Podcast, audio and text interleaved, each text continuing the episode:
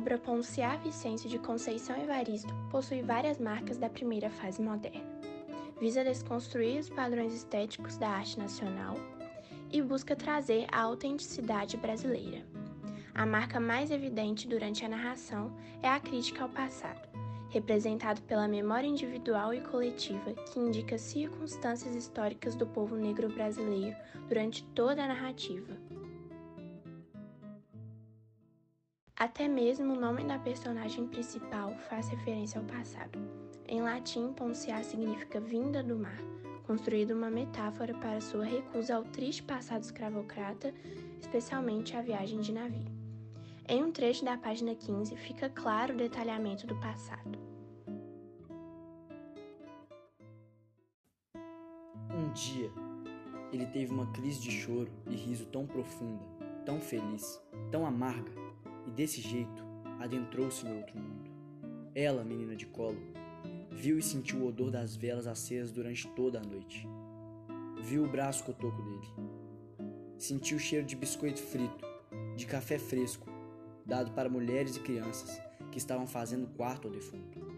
Sentiu também o cheiro de pinga que exaltava na garrafinha da boca dos homens sentados lá fora com o chapéu no colo. As marcas africanas presentes na obra são observadas nas tradições das famílias. As cantigas do pai, que são lembradas pelo filho como um ato de alegria, por mais que o filho não entendesse, podia perceber a felicidade ao cantar. A herança deixada pelos ancestrais de Ponciar faz com que ela sinta na pele a ancestralidade. Vô Vicêncio foi uma das vítimas de um sistema que não tratava negros como iguais, e a sua família também sofreu com isso. A morte da avó, a mutilação do avô, a ausência do pai e do irmão e a saída do meio rural para a cidade são consequências deixadas pelas marcas africanas na história da personagem. A linguagem da obra é marcada com expressões do cotidiano, de fácil entendimento, que fazem jus à vida de Ponciá Vicêncio, que foi a primeira a saber ler de sua família. Mostra percepções pessoais da personagem pequenas cenas da vida dela que marcam o início, meio e fim de uma história, como por exemplo a figura da cobra, que foi vista por Ponciá, seu irmão e sua mãe. A vida simples, porém com sonhos, é mostrada com frases que fazem o leitor experimentar um pouco das sensações dos personagens.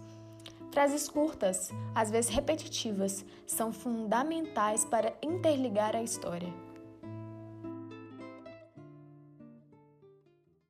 A valorização de fatos do cotidiano é outra marca modernista presente na obra, pois, devido à descendência escrava, a condição social e cultural de Ponciar são representadas pela discriminação, marginalização e a busca por uma vida melhor.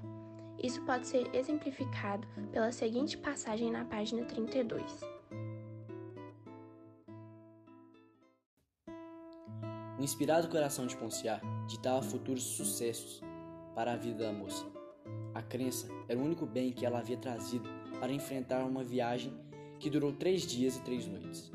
Apesar do desconforto, da fome, da broa de fubá que acabaram ainda no primeiro dia, do café ralo guardado na garrafinha, dos pedaços de rapadura que apenas lambia, sem ao menos chupar, para que eles durassem até o final do trajeto, ela trazia esperança com o bilhete de passagem. Haveria sim de traçar o seu destino. Isso aconteceu após a morte do pai da personagem, que intensificou a indignação com a vida na vila, a exploração por parte dos brancos e a luta sem vitória. Obra apresenta intensas críticas, entre elas a desigualdade social. A autora deixa claro que a personagem e sua família, descendentes de escravos, sofrem com a pobreza, miséria e com a péssima condição de vida que, mesmo depois da escravidão, eles ainda enfrentavam.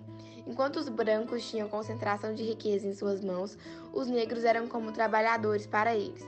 Além da desigualdade social, a presença de racismo na obra, e no fato de que a vida dos negros não mudou muito na pós-escravidão e que o preconceito ainda existia na sociedade. O racismo está presente diretamente na obra, demonstrando os pensamentos dos personagens negros diante da cena de preconceito, como em era um pajem do senhor moço. Tinha a obrigação de brincar com ele. Era o cavalo em que o mocinho galopava sonhando conhecer todas as terras do pai. Tinham a mesma idade. Um dia, o coronelzinho exigiu que ele abrisse a boca, pois queria mijar dentro. O pajem abriu. A urina do outro caía escorrendo quente por sua goela e pelo canto da boca. A crítica presente é sobre o machismo e a violência contra a mulher, demonstrados em um trecho da página 22 que diz: Ponciá Vicêncio interrompeu os pensamentos lembranças, levantou, endireitando as costas que ardiam pelo soco recebido do homem e foi vagarosamente arrumar a comida. Olhou para ele que havia se sentado na cama imunda e se sentiu mais ainda desgostosa da vida. O que ela estava fazendo ao lado daquele homem? A cultura africana é um dos pilares da cultura brasileira. Por isso que Conceição Evaristo abraça ela em seu livro. Portanto, nessa obra existem vários simbolismos remetentes à religião africana e seus orixás. De maneira implícita, ela relaciona esses deuses com a memória de Ponciá e a memória coletiva da população negra. A primeira referência ao orixá ocorre logo no início do livro, Ponciá avista um arco-íris e relembra de seu medo de trocar de sexo, caso passasse por baixo dele. Sem citar qualquer nome, se infere que este arco-íris é o orixá Oxumaré, que na tradição africana é representado por um arco-íris e ele possui ao mesmo tempo os dois sexos, uma vez que o arco-íris é observado com dualidades. Além disso, Oxumaré é o deus da fertilidade e prosperidade. Nas imagens dessa identidade que aparece no livro, a mais importante é o uróboro, a cobra que morde a própria cauda. Ela remete à ideia de continuidade, de ciclo da vida, o nascer e renascer dos dias.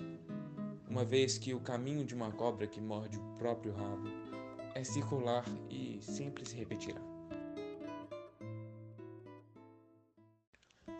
Após penetrar nessa camada literária, Conceição aumenta o simbolismo em cima desse Deus ela, ao chamar o arco-íris, que é o chumaré, de cobra celeste, atribui a ele a identidade da cobra, que aparece várias vezes no livro.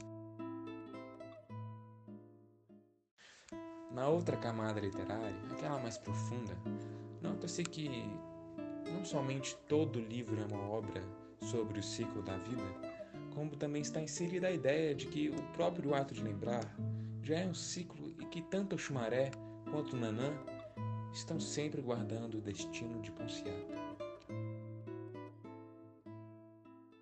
Portanto, a obra Ponciá Vicêncio, de Conceição Evaristo, agrega em aspectos literários e sociais na vida do leitor. A principal importância é perceber como a escravidão e o êxodo rural causaram consequências psicológicas na vida dos personagens.